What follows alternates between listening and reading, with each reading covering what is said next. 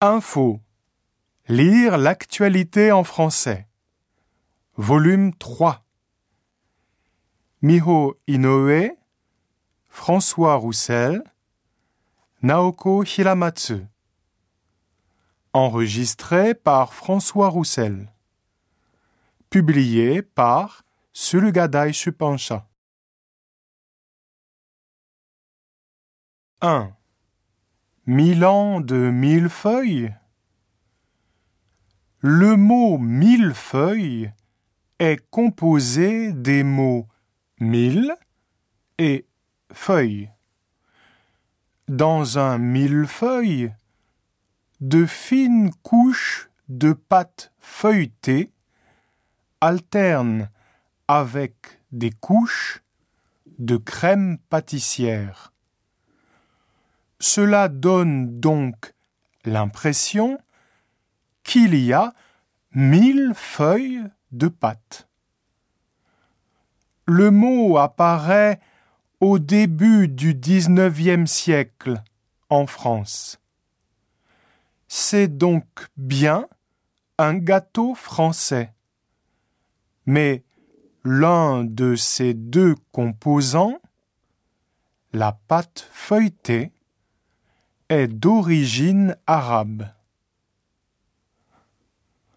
Remontons dans le temps jusqu'à l'époque des croisades. Les croisés ont rapporté bien des choses en Europe, comme les grenades, les pistaches, le sarrasin et parmi ces choses, la pâte feuilletée. La pâte feuilletée du monde arabe était une superposition de couches d'une pâte composée de farine et d'huile et non de beurre. Fascinés par cette pâte miraculeuse, les croisés l'ont rapportée chez eux, mais elle est vite tombée dans l'oubli.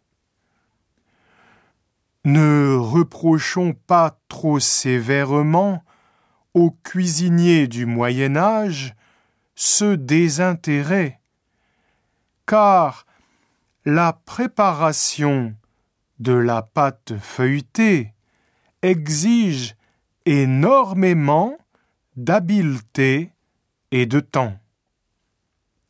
Pour obtenir justement mille couches de pâte, il faut en effet, après avoir abaissé la pâte, la plier en trois, puis la laisser reposer dans un endroit frais pendant 30 minutes. Et il est nécessaire de répéter ces trois opérations trois fois de suite en veillant à travailler la pâte rapidement. Car si vous la travaillez trop, elle devient élastique et le feuilletage perdra sa légèreté. Il faudra donc attendre quelques siècles avant que les cuisiniers de cour, pour plaire au roi et au prince, retrouvent le secret de cette pâte raffinée, oubliée depuis si longtemps. Le millefeuille est difficile à préparer, mais il est aussi difficile à manger.